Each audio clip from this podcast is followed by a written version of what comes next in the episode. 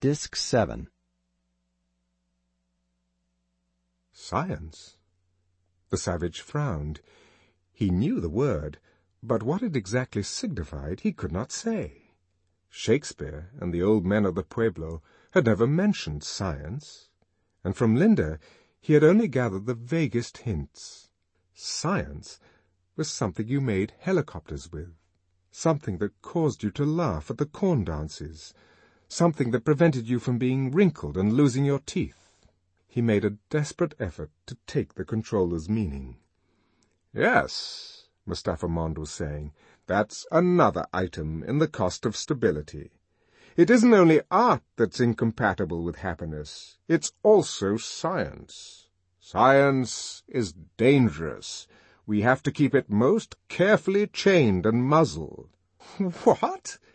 Said Helmholtz in astonishment. But we're always saying that science is everything. It's a hypnopedic platitude. Three times a week between thirteen and seventeen, put in Bernard. And all the science propaganda we do at the college. Yes, but what sort of science? asked Mustapha Mond sarcastically. You've had no scientific training, so you can't judge. I was a pretty good physicist in my time. Too good. Good enough to realize that all our science is just a cookery book, with an orthodox theory of cooking that nobody is allowed to question, and a list of recipes that mustn't be added to except by special permission from the head cook. I'm the head cook now, but I was an inquisitive young scullion once. I started doing a bit of cooking on my own unorthodox cooking, illicit cooking, a bit of real science, in fact. He was silent. What happened? asked Helmholtz Watson. The controller sighed. Very nearly what's going to happen to you, young men. I was on the point of being sent to an island. The words galvanized Bernard into a violent and unseemly activity. Send me to an island? He jumped up, ran across the room, and stood gesticulating in front of the controller. You can't send me! I haven't done anything! It was the others! I swear it was the others! He pointed accusingly to Helmholtz and the savage. Oh, please don't send me to Iceland! I promise I'll do what I ought to do. Give me another chance! Please give me another chance! The tears began to flow. I tell you it's their fault, he sobbed. Uh, and not to Iceland. Oh, please, your lordship, please. And, in a paroxysm of abjection, he threw himself on the knees before the controller. Mustapha Mond tried to make him get up, but Bernard persisted in his grovelling. The stream of words poured out inexhaustibly. In the end, the controller had to ring for his fourth secretary. Bring three men, he ordered, and take Mr. Marks into a bedroom. Give him a good... After a little silence. Sometimes, he added, I rather regret the science. Happiness is a hard master, particularly other people's happiness. A much harder master, if one isn't conditioned to accept it unquestioningly, than truth. He sighed fell silent again, then continued in a brisker tone. Well, duty's duty. One can't consult one's own preferences. I'm interested in truth. I like science, but truth's a menace. Science is a public danger, as dangerous as it's been beneficent. It has given us the stablest equilibrium in history. China's was hopelessly insecure by comparison. Even the primitive matriarchies weren't steadier than we are. Thanks, I repeat, to science. But we can't allow science to undo its own good work. That's why we so carefully limit the scope of its researches. That's why I almost got sent to an island. We don't allow it to deal with any but the most immediate problems of the moment. All other inquiries are most sedulously discouraged. It's curious, he went on after a little pause, to read what people in the time of Our Ford used to write about scientific progress. They seem to have imagined that it could be allowed to go on indefinitely, regardless of everything else. Knowledge was the highest good, truth the supreme value. All the rest was secondary and subordinate. True, ideas were beginning to change even then. Our Ford himself did a great deal to shift the emphasis from truth and beauty to comfort and happiness. Mass production demanded the shift. Universal happiness keeps the wheels steadily turning. Truth and beauty can't. And of course, whenever the masses seized political power, then it was happiness rather than truth and beauty that mattered. Still, in spite of everything, unrestricted scientific research was still permitted. People still went on talking about truth and beauty as though they were the sovereign goods, right up to the time of the Nine Years' War. That made them change their tune all right. What's the point of truth or beauty or knowledge when the anthrax bombs are popping all around you? That was when science first began to be controlled, after the Nine Years' War. People were ready to have even their appetites controlled then. Anything for a quiet life. We've gone on controlling ever since. It hasn't been very good for truth, of course, but it's been very good for happiness. One can't have something for nothing. Happiness has got to be paid for. You're paying for it, Mr. Watson, paying because you happen to be too much interested in beauty. I was too much interested in truth. I paid too. But you didn't go to an island, said the savage, breaking a long silence. The controller smiled. That's how I paid. By choosing to serve happiness. Other people's, not mine. It's lucky, he added after a pause, that there are such a lot of islands in the world. I don't know what we should do without them. Put you all in the lethal chamber, I suppose. By the way, Mr. Watson, would you like a tropical climate?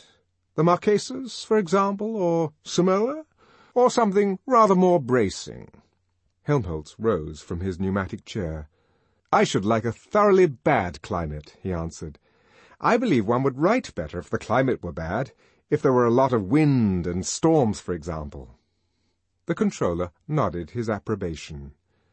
I like your spirit, Mr. Watson. I like it very much indeed.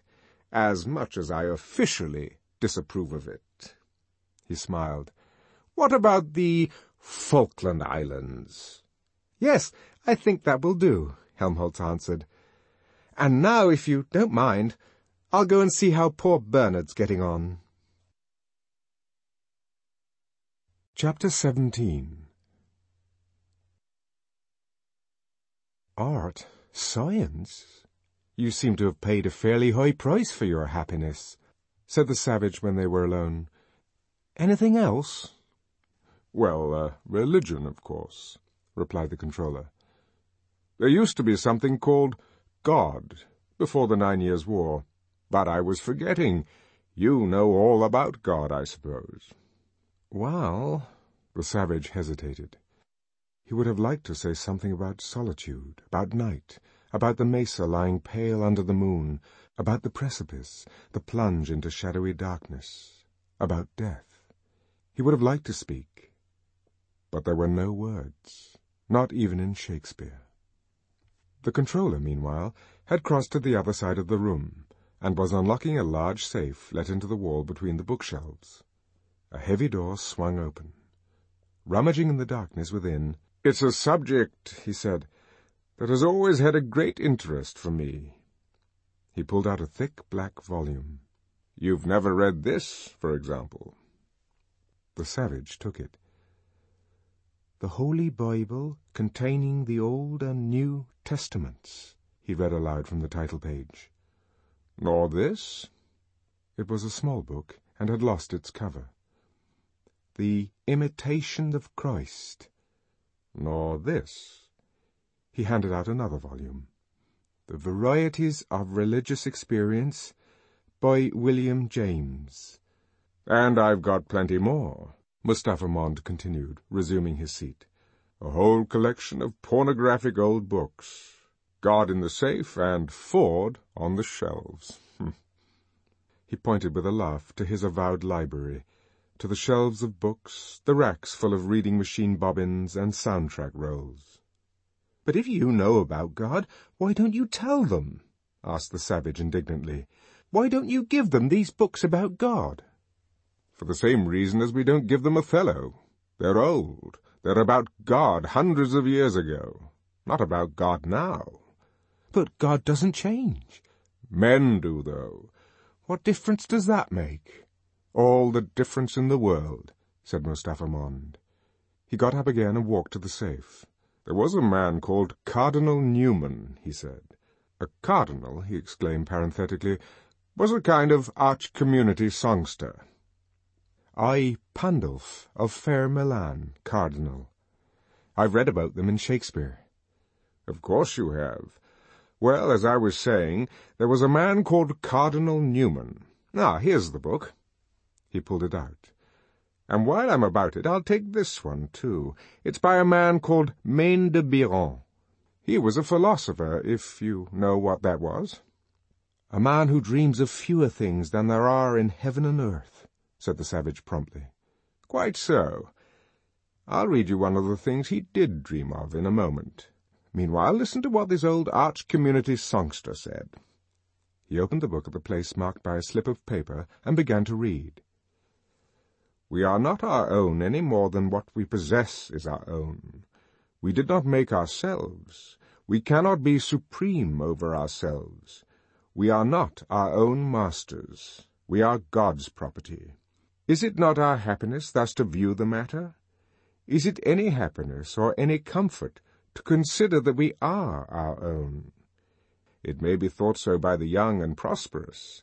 These may think it a great thing to have everything, as they suppose, their own way, to depend on no one, to have to think of nothing out of sight, to be without the irksomeness of continual acknowledgment, continual prayer, continual reference of what they do to the will of another. But as time goes on, they, as all men, will find that independence was not made for man, that it is an unnatural state, will do for a while, but will not carry us on safely to the end. Mustapha Mond paused, put down the first book, and picking up the other, turned over the pages. Take this one, for example, he said, and in his deep voice once more began to read. A man grows old. He feels in himself that radical sense of weakness, of listlessness, of discomfort, which accompanies the advance of age, and, feeling thus, imagines himself merely sick, lulling his fears with the notion that this distressing condition is due to some particular cause, from which, as from an illness, he hopes to recover. Vain imaginings! That sickness is old age, and a horrible disease it is. They say that it is the fear of death, and of what comes after death, that makes men turn to religion as they advance in years. But my own experience has given me the conviction that, quite apart from any such terrors or imaginings, the religious sentiment tends to develop as we grow older, to develop because, as the passions grow calm, as the fancy and sensibilities are less excited and less excitable, our reason becomes less troubled in its working, less obscured by the images, desires, and distractions in which it used to be absorbed. Whereupon God emerges as from behind a cloud, our soul feels, sees, turns towards the source of all light, turns naturally and inevitably. For now that all that gave to the world of sensations its life and charm has begun to leak away from us, now that phenomenal existence is no more bolstered up by impressions from within or from without, we feel the need to lean on something that abides, something that will never play us false, a reality, an absolute and everlasting truth. Yes, we inevitably turn to God. For this religious sentiment is of its nature so pure, so delightful to the soul that experiences it, that it makes up to us for all our other losses. Mustapha Mond shut the book and leaned back in his chair. One of the numerous things in heaven and earth that these philosophers didn't dream about was this. He waved his hand. Us, the modern world. You can only be independent of God while you've got youth and prosperity. Independence won't take you safely to the end. Well, we've now got youth and prosperity right up to the end. What follows? Evidently, that we can be independent of God. The religious sentiment will compensate us for all our losses. But there aren't any losses for us to compensate. Religious sentiment is superfluous. And why should we go hunting for a substitute for youthful desires, when youthful desires never fail? A substitute for distractions, when we go on enjoying all the old fooleries to the very last. What need we have of response when our minds and bodies continue to delight in activity? Of consolation, when we have soma? Of something immovable, when there is the social order? Then you think there is no God? No, I think there quite probably is one. Then why— Mustapha Mond checked him. But he manifests himself in different ways to different men. In pre-modern times, he manifested himself as the being that's described in these books. Now, how does he manifest himself now? asked the savage. Well, he manifests himself as an absence, as though he weren't there at all. That's your fault. Call it the fault of civilization. God isn't compatible with machinery and scientific medicine and universal happiness. You must make your choice. Our civilization has chosen machinery and medicine and happiness. That's why I have to keep these books locked up in the safe. They're smut. People would be shocked if... The savage interrupted him. But isn't it natural to feel there's a God? you might as well ask if it's natural to do up one's trousers with zippers said the controller sarcastically. You remind me of another of those old fellows called Bradley. He defined philosophy as the finding of bad reason for what one believes by instinct, as if one believed anything by instinct. One believes things because one has been conditioned to believe them. Finding bad reasons for what one believes for other bad reasons, that's philosophy. People believe in God because they've been conditioned to believe in God. But all the same, insisted the savage, it is natural to believe in God when you're alone, quite alone in the night, thinking about death. But people never are alone now, said Mustapha Mond. We make them hate solitude, and we arrange their lives so that it's almost impossible for them ever to have it. The savage nodded gloomily. At Malpais he had suffered because they had shut him out from the communal activities of the Pueblo. In civilized London he was suffering because he could never escape from those communal activities, never be quietly alone. "Do you remember that bit in King Lear?" said the savage at last. "The gods are just, and of our pleasant voices make instruments to plague us. The dark and vicious place where thee he got cost him his eyes. And Edmund answers, You remember he's wounded, he's dying. Thou hast spoken right, 'tis true. The wheel has come full circle, I am here. What about that now? Doesn't there seem to be a God managing things, punishing, rewarding?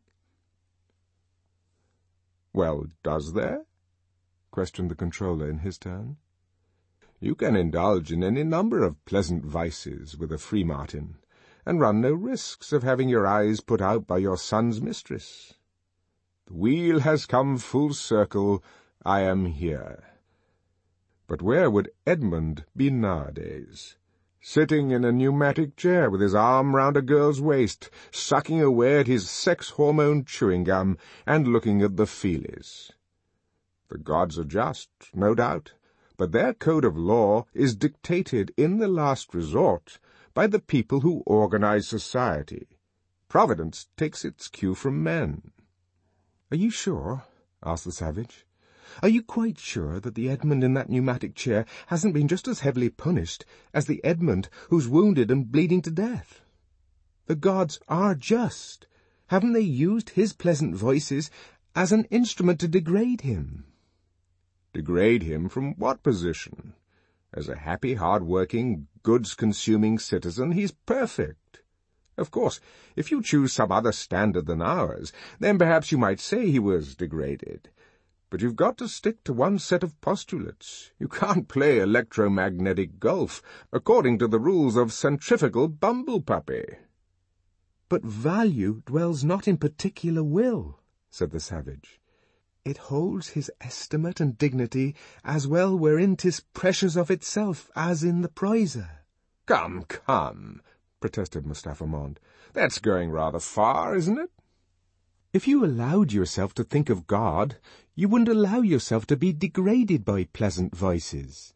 You'd have a reason for bearing things patiently, for doing things with courage. I've seen it with the Indians. I'm sure you have, said Mustapha Mond. But then we aren't Indians. There isn't any need for a civilized man to bear anything that's seriously unpleasant.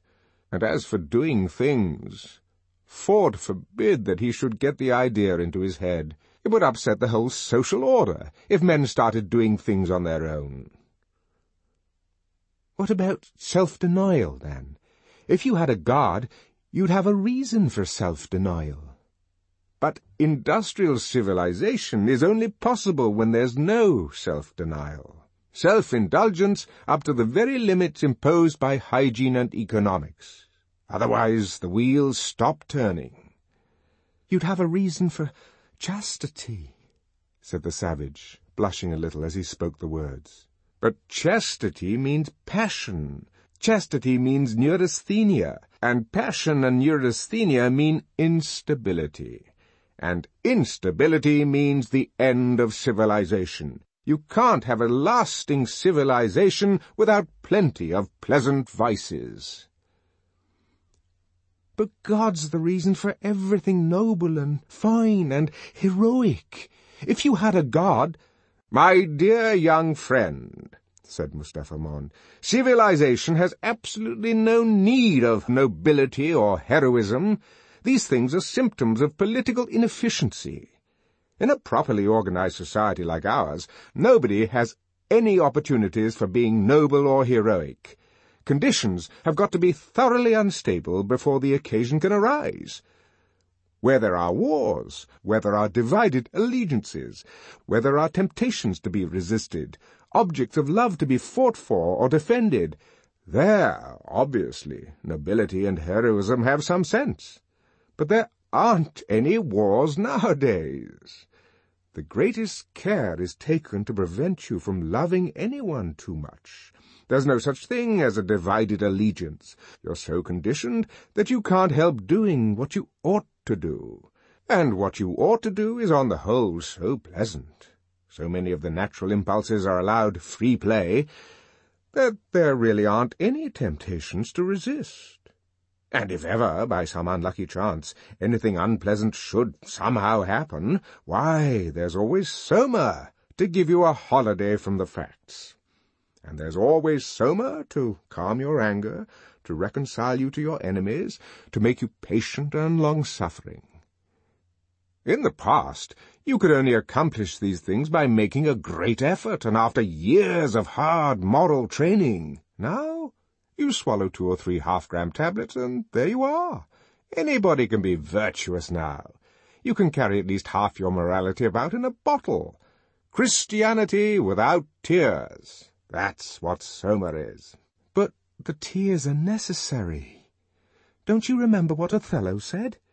If after every tempest came such calms, may the winds blow till they have wakened death. There's a story one of the old Indians used to tell us about the girl of Matsaki. The young men who wanted to marry her had to do a morning's hoeing in her garden. It seemed easy, But there were flies and mosquitoes, magic ones. Most of the young men simply couldn't stand the biting and stinging, but the one that could, he got the girl. Charming. But in civilized countries, said the controller, you can have girls without hoeing for them. And there aren't any flies or mosquitoes to sting you. We got rid of them all centuries ago. The savage nodded, frowning.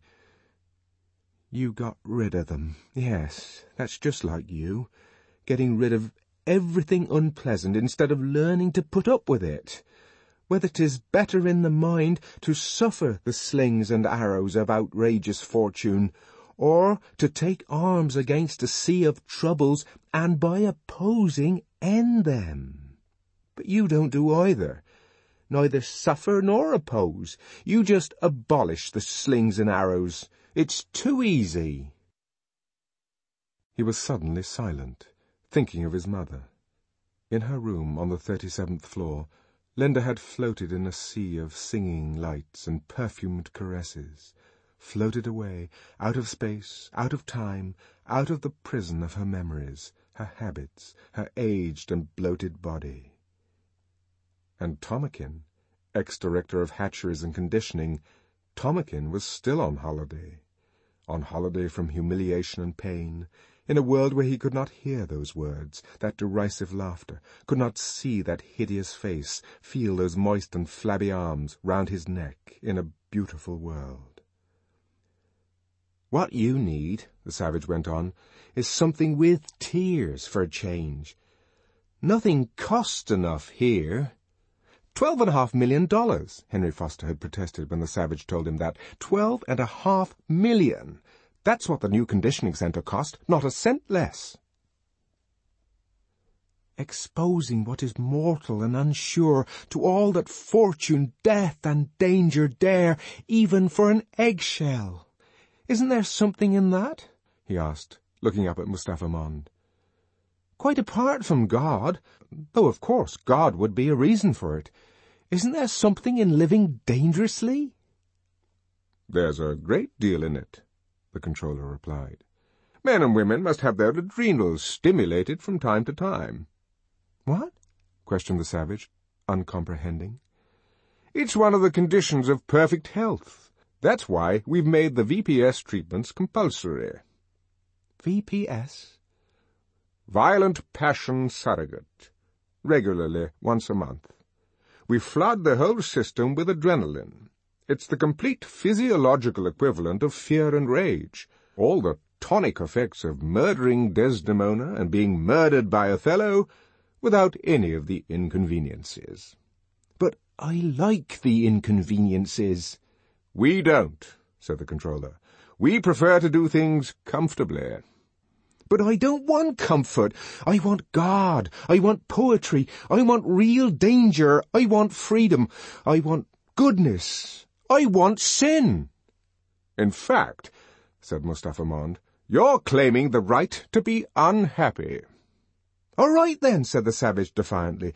I'm claiming the right to be unhappy.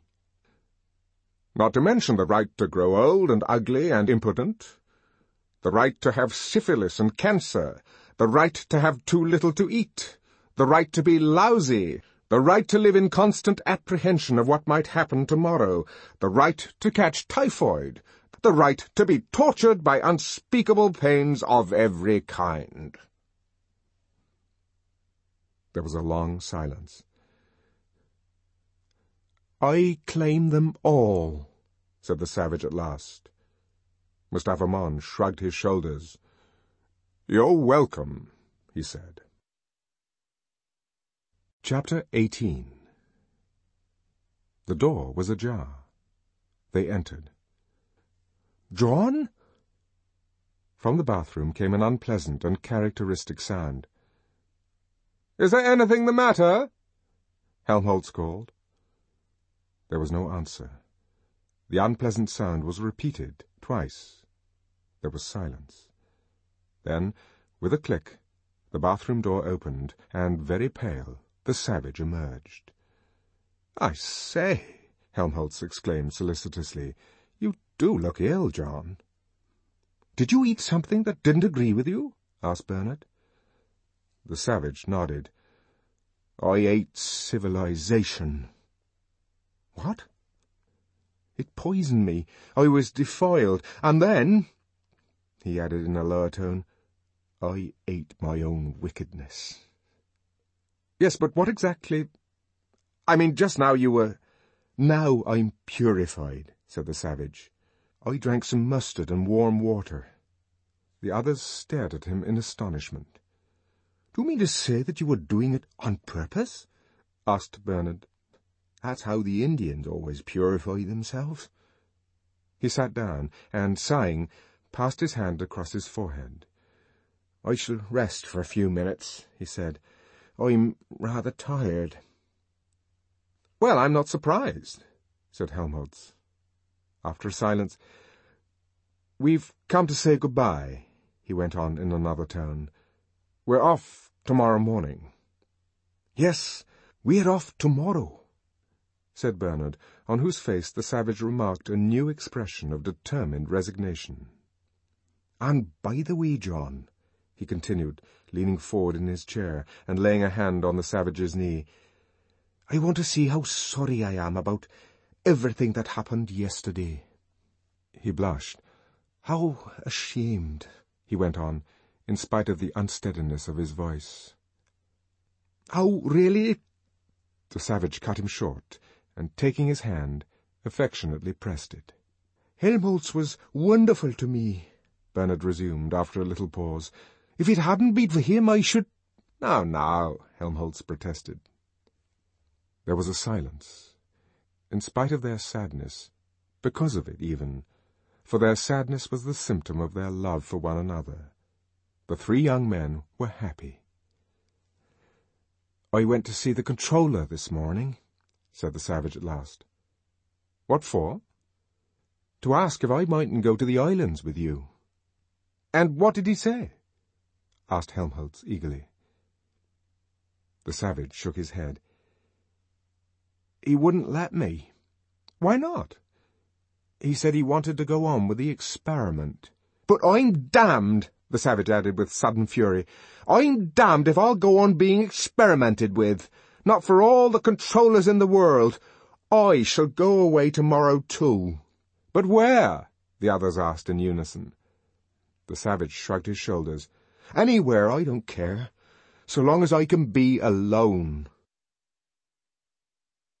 From Guildford, the down line followed the Wey Valley to Godalming, then over Milford and Witley, proceeded to Haslemere, and on through Petersfield towards Portsmouth. Roughly parallel to it, the up line passed over Worplesdon, Tongham, Puttenham, Elstead, and Grayshott. Between the Hogsback and Hindhead, there were points where the two lines were not more than six or seven kilometres apart.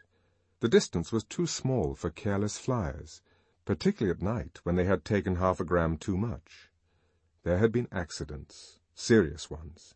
It had been decided to deflect the up line a few kilometres to the west. Between Grayshott and Tongham, four abandoned air lighthouses marked the course of the old Portsmouth to London road. The skies above them were silent and deserted. It was over Selborne, Bordon, and Farnham that the helicopters now ceaselessly hummed and roared. The savage had chosen as his hermitage the old lighthouse which stood on the crest of the hill between Puttenham and Elstead.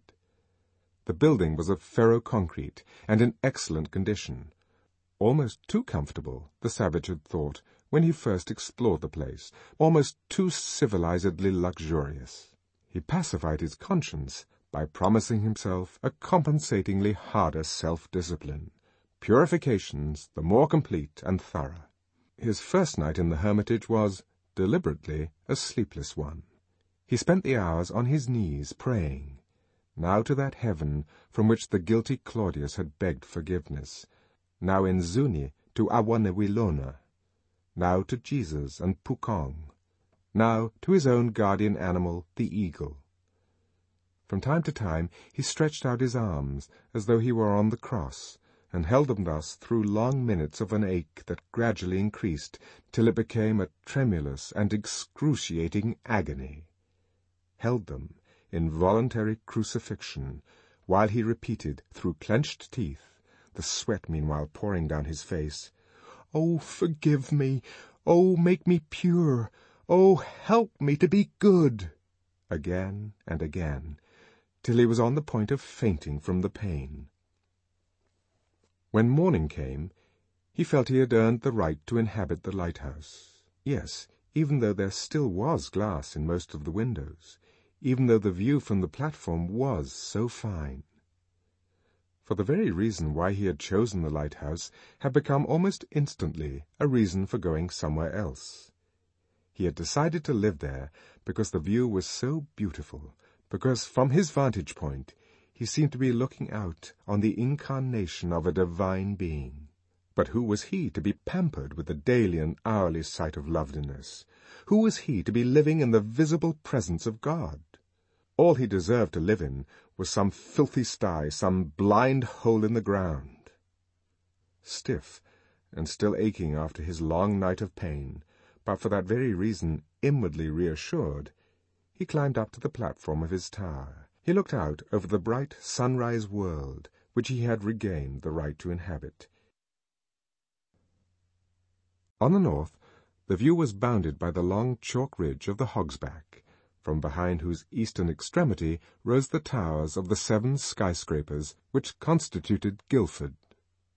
Seeing them, the savage made a grimace. But he was to become reconciled to them in course of time, for at night they twinkled gaily with geometrical constellations, or else floodlighted, pointed their luminous fingers with a gesture whose significance nobody in England but the savage now understood, solemnly towards the plumbless mysteries of heaven. In the valley which separated the Hogsback from the sandy hill on which the lighthouse stood, Puttenham was a modest little village nine stories high, with silos, a poultry farm, and a small vitamin D factory. On the other side of the lighthouse, towards the south, the ground fell away in long slopes of heather to a chain of ponds. Beyond them, above the intervening woods, rose the fourteen-storied tower of Elstead. Dim in the hazy English air, Hindhead and Selborne invited the eye into a blue romantic distance. But it was not alone the distance that had attracted the savage to his lighthouse. The near was as seductive as the far. The woods, the open stretches of heather and yellow gorse, the clumps of Scotch firs, the shining ponds, with their overhanging birch trees, their water lilies, their beds of rushes. These were beautiful and, to an eye accustomed to the aridities of the American desert, astonishing. And then the solitude. Whole days passed during which he never saw a human being. The lighthouse was only a quarter of an hour's flight from the Charing T Tower, but the hills of Malpais were hardly more deserted than this Surrey Heath. The crowds that daily left London left it only to play electromagnetic golf or tennis. Puttenham possessed no links. The nearest Riemann surfaces were at Guildford. Flowers and a landscape were the only attractions here. And so, as there was no good reason for coming, nobody came. During the first days, the savage lived alone and undisturbed. Of the money which, on his first arrival, John had received for his personal expenses, most had been spent on his equipment. Before leaving London, he had bought four viscose woolen blankets, rope and string, nails, glue, a few tools, matches, though he intended in due course to make a fire drill, some pots and pans, two dozen packets of seeds, and ten kilograms of wheat flour. No, not synthetic starch and cotton waste flour substitute, he had insisted, even though it is more nourishing. But when it came to pan-glandular biscuits and vitaminized beef surrogate, he had not been able to resist the shopman's persuasion. Looking at the tins now, he bitterly reproached himself for his weakness. Loathsome civilized stuff. He had made up his mind that he would never eat it even if he was starving. That'll teach them, he thought vindictively. It would also teach him. He counted his money. The little that remained would be enough, he hoped, to tide him over the winter. By next spring, his garden would be producing enough to make him independent of the outside world. Meanwhile, There would always be game. He had seen plenty of rabbits, and there were waterfowl on the ponds. He set to work at once to make a bow and arrows. There were ash trees near the lighthouse, and for arrow shafts a whole copse full of beautifully straight hazel saplings. He began by felling a young ash, cut out six feet of unbranched stem, stripped off the bark, and, paring by paring, shaved away the white wood, as old Mitsima had taught him, until he had a stave of his own height, stiff at the thickened centre, lively and quick at the slender tips. The work gave him an intense pleasure. After those weeks of idleness in London, with nothing to do, whenever he wanted anything but to press a switch or turn a handle, it was pure delight to be doing something that demanded skill and patience. He had almost finished whittling the stave into shape when he realized with a start that he was singing. Singing! It was as though, stumbling upon himself from the outside, he had suddenly caught himself out, taken himself flagrantly at fault. Guiltily he blushed. After all, it was not to sing and enjoy himself that he had come here. It was to escape further contamination by the filth of civilized life. It was to be purified and made good. It was actively to make amends. He realized, to his dismay, that Absorbed in the whittling of his bow, he had forgotten what he had sworn to himself he would constantly remember. Poor Linda, and his own murderous unkindness to her, and those loathsome twins swarming like lice across the mystery of her death, insulting with their presence not merely his own grief and repentance, but the very gods themselves. He had sworn to remember. He had sworn unceasingly to make amends. And here he was, sitting happily over his bow-stave, singing, actually singing. He went indoors, opened the box of mustard, and put some water to boil on the fire. Half an hour later, three Delta Minus land workers from one of the Puttenham Bokanovsky groups happened to be driving to Elstead, and, at the top of the hill, were astonished to see a young man standing outside the abandoned lighthouse, stripped to the waist, and hitting himself with a whip of knotted cords. His back was horizontally streaked with crimson, and from wheel to wheel ran thin trickles of blood. The driver of the lorry pulled up at the side of the road, and, with his two companions, stared open-mouthed at the extraordinary spectacle. One, two, three. They counted the strokes. After the eighth, the young man interrupted his self-punishment to run to the wood's edge, and there be violently sick. When he had finished, he picked up the whip and began hitting himself again. Nine, ten, eleven, twelve... Ford, whispered the driver, and his twins were of the same opinion. Forty, they said. Three days later, like turkey buzzards settling on a corpse, the reporters came. Dried and hardened over a slow fire of green wood, the bow was ready. The savage was busy on his arrows. Thirty hazel sticks had been whittled and dried, tipped with sharp nails, carefully knocked. He had made a raid one night on the Puttenham poultry farm, and now had feathers enough to equip a whole armory. It was at work upon the feathering of his shafts that the first of the reporters found him. Noiseless, on his pneumatic shoes, the man came up behind him. Good morning, Mr. Savage, he said. I'm the representative of the Hourly Radio. Startled, as though by the bite of a snake, the savage sprang to his feet, scattering arrows, feathers, glue pot, and brush in all directions. Oh, I beg your pardon, said the reporter with genuine compunction. I had no intention. He touched his hat, the aluminium stovepipe hat in which he carried his wireless receiver and transmitter. Excuse me for not taking it off, he said. It's a bit heavy. Well, as I was saying, I am the representative of the hourly... What do you want? asked the savage, scowling. The reporter returned his most ingratiating smile. Well, of course our readers would be profoundly interested he put his head on one side. His smile became almost coquettish. Just a few words from you, Mr. Savage.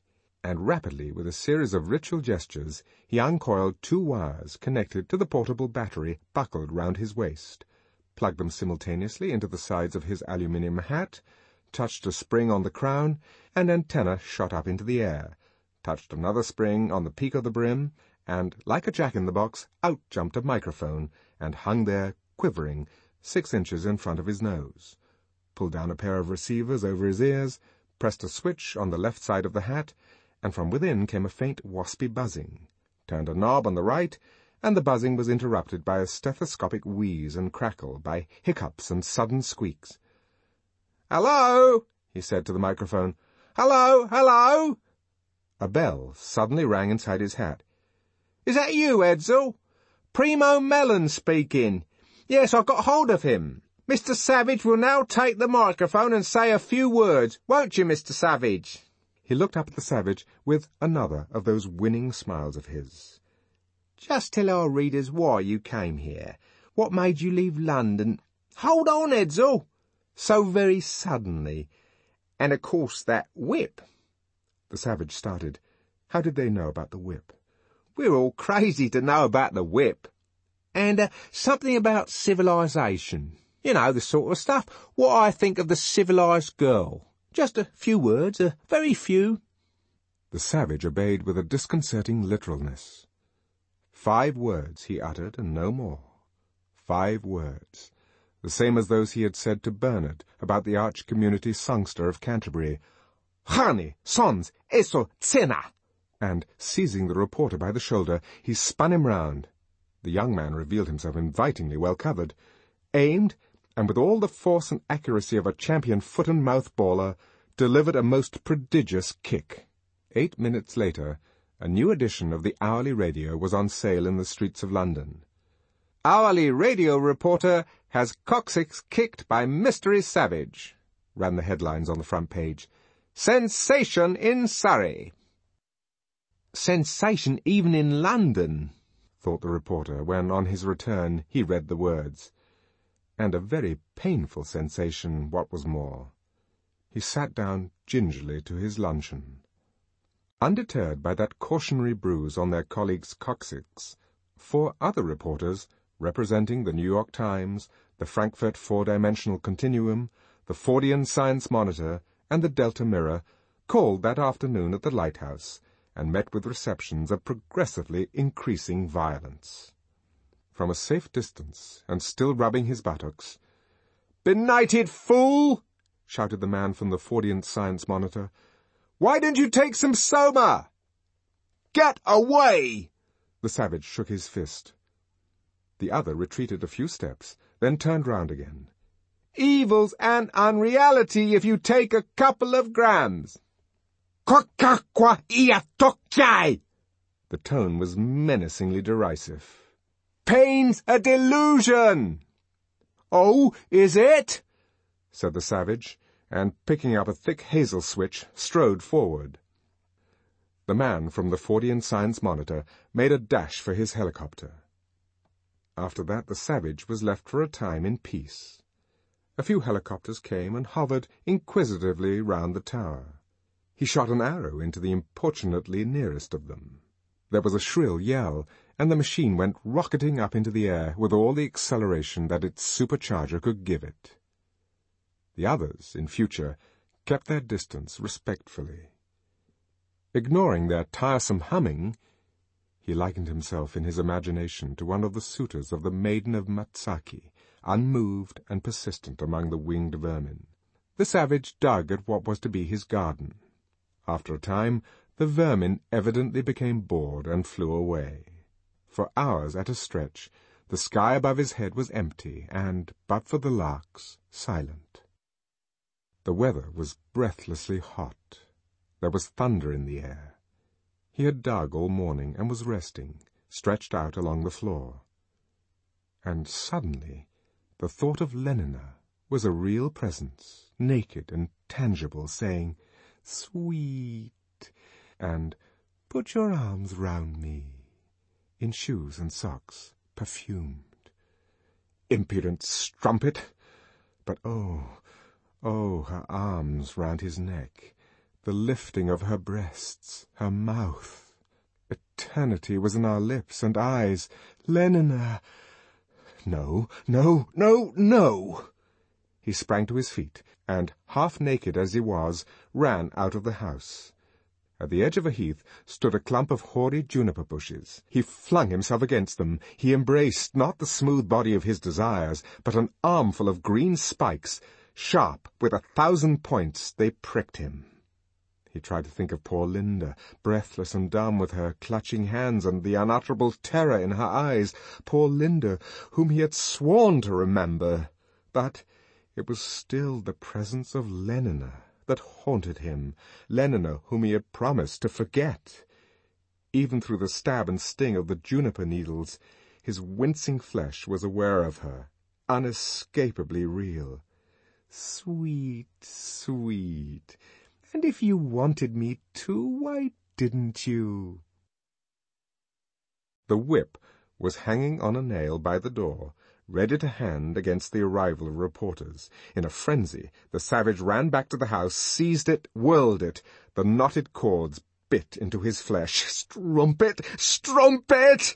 He shouted at every blow, as though it were Lenina, and how frantically, without knowing it, he wished it were. White, warm, scented, infamous Lenina that he was flogging thus. Strumpet! And then, in a voice of despair, Oh, Linda, forgive me, forgive me, God. I'm bad, I'm wicked, I'm... No, no, you strumpet, you strumpet! From his carefully constructed hide in the wood, three hundred meters away, Darwin Bonaparte, the Feely Corporation's most expert big-game photographer, had watched the whole proceedings. Patience and skill had been rewarded. He had spent three days sitting inside the bole of an artificial oak tree, three nights crawling on his belly through the heather, hiding microphones in gorse bushes, burying wires in the soft grey sand. Seventy-two hours of profound discomfort, but now the great moment had come. The greatest, Darwin Bonaparte had time to reflect as he moved among his instruments, the greatest since his taking of the famous, all-howling, stereoscopic Feely of the gorilla's wedding. Splendid, he said to himself, as the savage started his astonishing performance. Splendid. He kept his telescopic cameras carefully aimed, glued to their moving objective, clapped on a higher power to get a close-up of the frantic and distorted face. Admirable switched over for half a minute to slow motion, an exquisitely comical effect, he promised himself. Listened in, meanwhile, to the blows, the groans, the wild and raving words that were being recorded on the soundtrack at the edge of the film, tried the effect of a little amplification. Yes, that was decidedly better. Was delighted to hear, in a momentary lull, the shrill singing of a lark, wished the savage would turn round, so that he could get a good close-up of the blood on his back and almost instantly, what astonishing luck! The accommodating fellow did turn round, and he was able to take a perfect close-up. Well, that was grand, he said to himself when it was all over. Really grand. He mopped his face. When they had put in the Feely effects at the studio, it would be a wonderful film. Almost as good, thought Darwin Bonaparte, as the sperm whale's love life, and that, by Ford, was saying a good deal. Twelve days later, The Savage of Surrey had been released, and could be seen, heard, and felt in every first-class Feely palace in Western Europe. The effect of Darwin Bonaparte's film was immediate and enormous. On the afternoon which followed the evening of its release, John's rustic solitude was suddenly broken by the arrival overhead of a great swarm of helicopters. He was digging in his garden, digging too in his own mind, laboriously turning up the substance of his thought, death. And he drove in his spade once, and again, and yet again. And all our yesterdays have lighted fools the way to dusty death. A convincing thunder rumbled through the words. He lifted another spadeful of earth. Why had Linda died? Why had she been allowed to become gradually less than human, and at last... He shuddered. A good kissing carrion. He planted his foot on his spade and stamped it fiercely into the tough ground. As flies to wanton boys are we to the gods. They kill us for their sport. Thunder again, words that proclaim themselves true, truer somehow than truth itself. And yet that same Gloucester had called them ever gentle gods. Besides, thy best of rest is sleep, and that thou oft provokest, yet grossly fear'st thy death, which is no more, no more than sleep. Sleep, perchance to dream. His spade struck against a stone. He stooped to pick it up. For in that sleep of death, what dreams? A humming overhead had become a roar, and suddenly he was in shadow. There was something between the sun and him. He looked up, startled, from his digging, from his thoughts. Looked up in a dazzled bewilderment, his mind still wandering in that other world of truer than truth, still focused on the immensities of death and deity. Looked up and saw close above him the swarm of hovering machines. Like locusts they came, hung, poised, descended all around him on the heather, and from out of the bellies of these giant grasshoppers stepped men in white viscose flannels, women, for the weather was hot, in acetate shantung pyjamas or velveteen shorts and sleeveless half-unzippered singlets, one couple from each. In a few moments there were dozens of them, standing in a wide circle round the lighthouse, staring, laughing, clicking their cameras, throwing, as to an ape, peanuts, packets of sex hormone chewing gum, panglandular petit beurre. And every moment for across the Hogsback the stream of traffic now flowed unceasingly. Their numbers increased. As in a nightmare, the dozens became scores, the scores hundreds.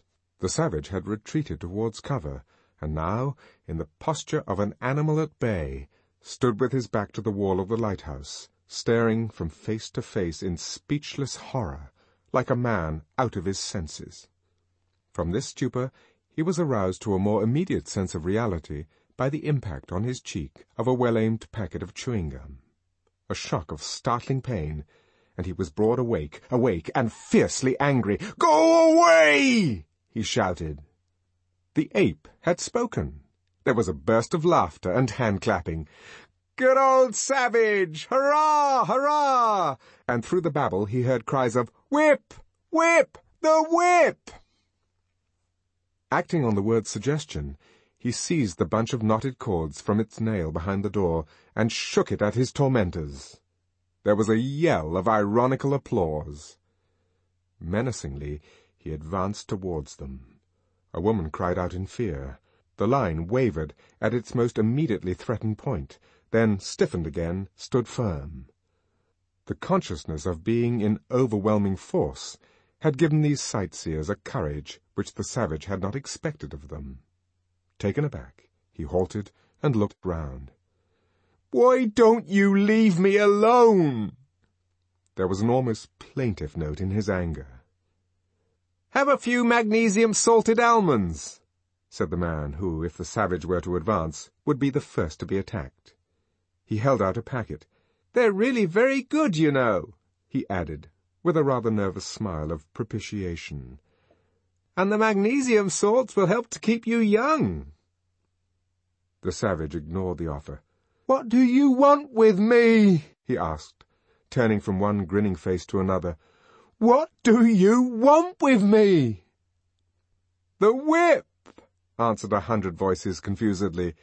Do the whipping stunt! Let's see the whipping stunt!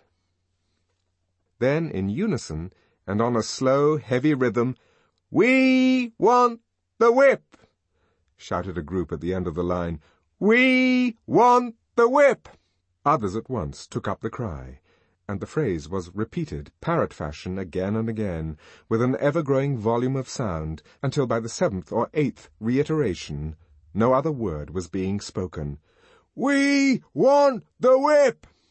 They were all crying together, and, intoxicated by the noise, the unanimity, the sense of rhythmical atonement, they might, it seemed, have gone on for hours, almost indefinitely. But at about the twenty-fifth repetition, the proceedings were startlingly interrupted.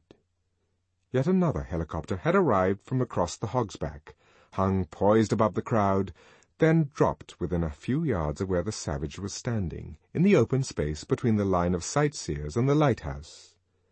The roar of the air screws momentarily drowned the shouting. Then, as the machine touched the ground and the engines were turned off, We want the whip! We want the whip! broke out again in the same loud, insistent monotone.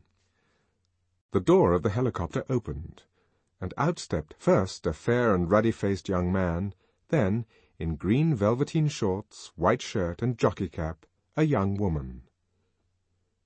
At the sight of the young woman, the savage started, recoiled, turned pale.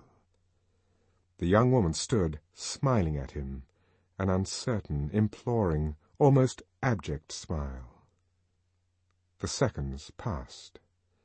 Her lips moved, she was saying something, but the sound of her voice was covered by the loud, reiterated refrain of the sightseers. We want the whip! We want the whip! The young woman pressed both hands to her left side, and on that peach-bright, dull, beautiful face of hers appeared a strangely incongruous expression of yearning distress.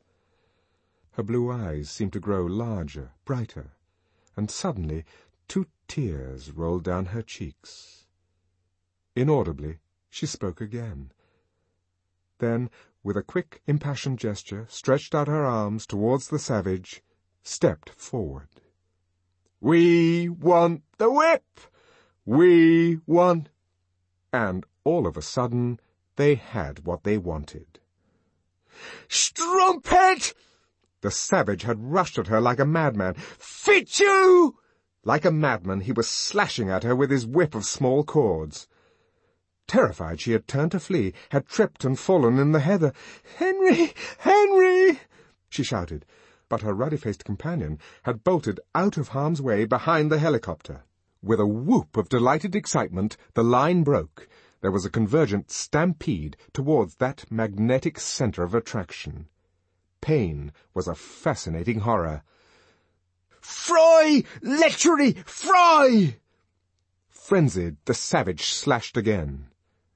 Hungrily they gathered round, pushing and scrambling like swine about the trough. Oh, the flesh!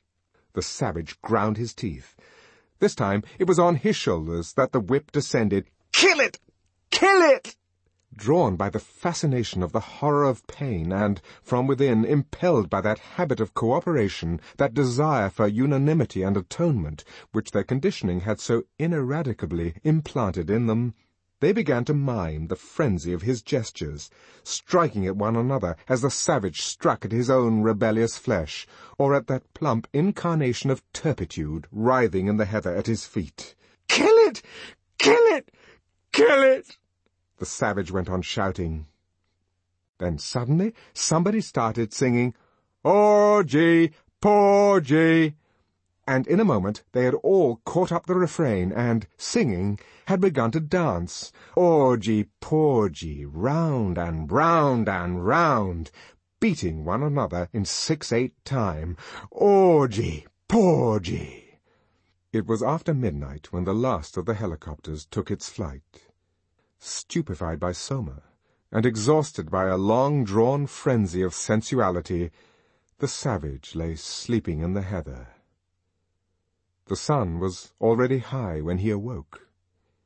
He lay for a moment, blinking in owlish incomprehension at the light, then suddenly remembered everything. Oh, my God! My God! He covered his eyes with his hand. That evening, the swarm of helicopters that came buzzing across the Hogsback was a dark cloud ten kilometers long. The description of last night's orgy of atonement had been in all the papers. Savage! called the first arrivals as they alighted from their machine. Mr. Savage! There was no answer. The door of the lighthouse was ajar. They pushed it open and walked into a shuttered twilight. Through an archway on the further side of the room, they could see the bottom of the staircase that led up to the higher floors. Just under the crown of the arch dangled a pair of feet. Mr. Savage?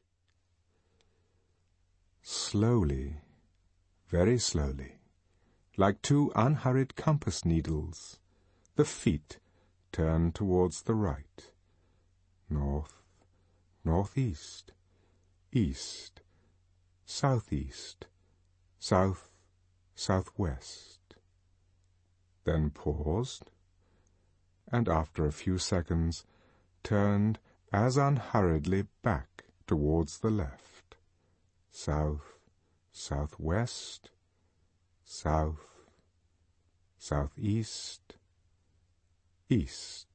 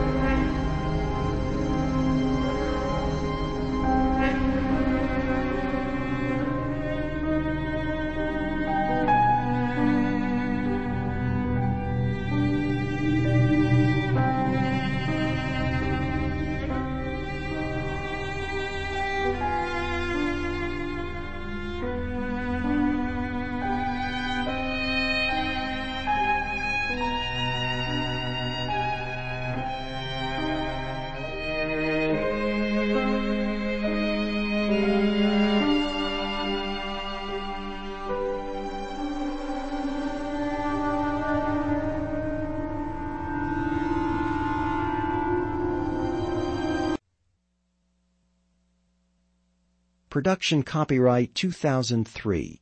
All rights reserved. Listeners may enjoy other outstanding classics from the audio partners, including The Great Gatsby by F. Scott Fitzgerald, read by Alexander Scourby, and The Adventures of Tom Sawyer by Mark Twain, read by Patrick Fraley. For more information, see the publisher's website at www.audiopartners.com. For a free Audio Editions catalog offering thousands of audiobooks on cassette and compact disc from all major publishers, call toll free 1-800-231-4261.